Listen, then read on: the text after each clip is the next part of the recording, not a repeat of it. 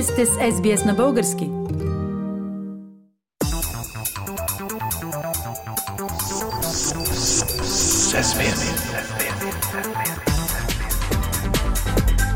Акценти на седмицата. Пламен, на 1 януари станаха 15 години, откакто България е в Европейския съюз. Така че нека започнем прогнозата за политическата 2023 с европейски поглед.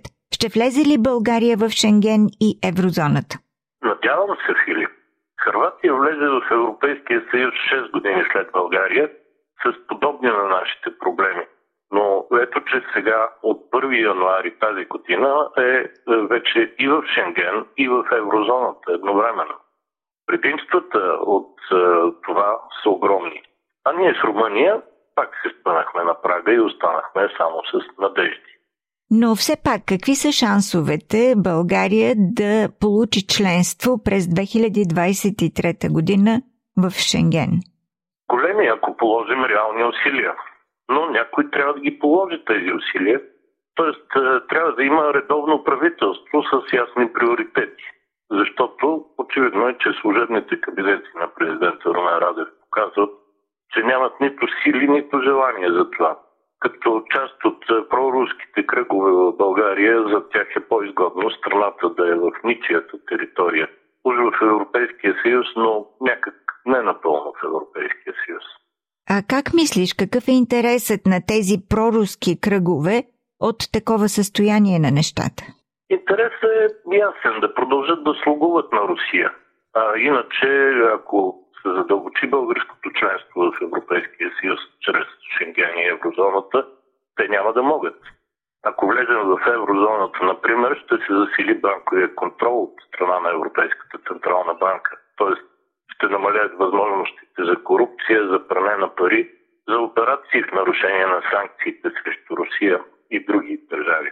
С влизането в Шенген пък отпадат граничните и митническите формалности.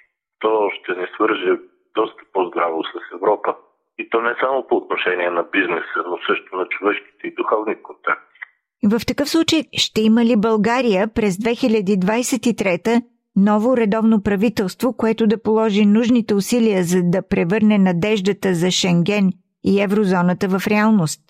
Може и да умръзна на публиката, Фили, но пак ще кажа, че се надявам. Не съм сигурен. Тази седмица президента Радев връчи втория мандат за съставяне на правителство на партия Продължаваме промяната. А те пък излязоха с програма от 4 точки и потърсиха съгласие с останалите партии по изпълнението, по реализацията на тези точки. Какво включват тези четири точки? Първо, развитие на конкурентна иновативна економика. Второ, гарантиране на националната сигурност и върховенството на правото. Трето – енергийна независимост и устойчиво развитие. И четвърто – намаляване на неравенството и достъп до качествено здравеопазване и образование. Пламен, тези четири точки не звучат ли твърде общо като формулировки? Да, така е. С идеята да се постигне съгласие и да се намерят партньори. Но дори при тази твърде обща формулировка нещата пак куцат. Например, съществува въпроса кой ще развива конкурентна и иновативна економика? Държавата ли? Или частния бизнес по държавен диктат? Или нещо друго? А националната сигурност и върховенството на правото, ами това си е пряко задължение на всяко управление по Конституция. Политиците изначално са длъжни да работят за тези приоритети. Пламени все пак намират ли продължаваме промяната подкрепа за програмата и реализацията на втория мандат? На разговори с тях отидоха три партии. Демократична България, Българската социалистическа партия и Български възход. Дори да постигнат съгласие и да са заедно обаче, общо гласовете им са 109 и пак не стигат за реално мнозинство и съставяне на добре управляващо правителство. А всъщност и няма съгласие между тях. БСП веднага казаха, че като отиват на срещата, само демонстрират добра воля, но няма да подкрепят приоритетите на продължаване промяната. Причината е, че те включват такива неща като подкрепа за Украина, а социалистите са против това. И включват също премахване на хартияната бюлетина, а социалистите са за нея. Интересно в практически план какво означават тези разногласия?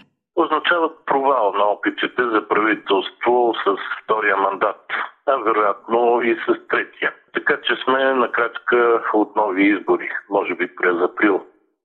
Но е съмнително, че и тогава ще има по-различна парламентарна конфигурация, защото няма альтернатива. Няма нов политически играч, който да се намеси в процеса.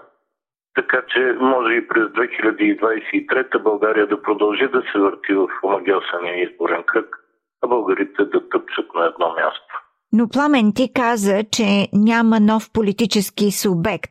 Все пак НДСВ се появи отново в политиката – НДСВ не е нов субект, а умрял, който се опитва да възкръсне. А и въпреки клетвите на председателя Огнян Герджиков, те едва ли ще преминат 4% бариера, освен ако не стане някакво чудо. През 2023 година, освен евентуалните предсрочни парламентарни избори, ще има и местни избори. Доколко са важни те за политическите развития в България? Твърде важни са сили, защото могат да разместят пластовете и да станат катализатор за промяна. Например, ако ГЕРБ загубят солидните позиции, които имат до сега в местната власт, това неизменно ще се отрази и на позициите им в парламента. Съответно, ако продължаваме промяната, пробият ГЕРБ по места, те ще се засилят и за парламентарния вод. Добре, Пламен, но нека да погледнем и извън политиката каква се очертава да бъде 2023 за масовия българин? Има няколко числа, на които да стъпим в отговор на този въпрос, Филип. Средната пенсия в България е около 300 евро, а в Румъния 600. През новата година пенсиите ще се покачат с 12 на 100, но пак няма да догоним румънците, дори там да не помръднат. По данни на Евростат за 2022 Мед на пълен работен ден в Европейския съюз получава средногодишно 33 500 евро. В България получава 10 300 евро. Над три пъти по-малко. Това е при положение, че скока на заплащането за час труд в България е цели 16 на 100, т.е. 5 пъти повече от този в Европейския съюз.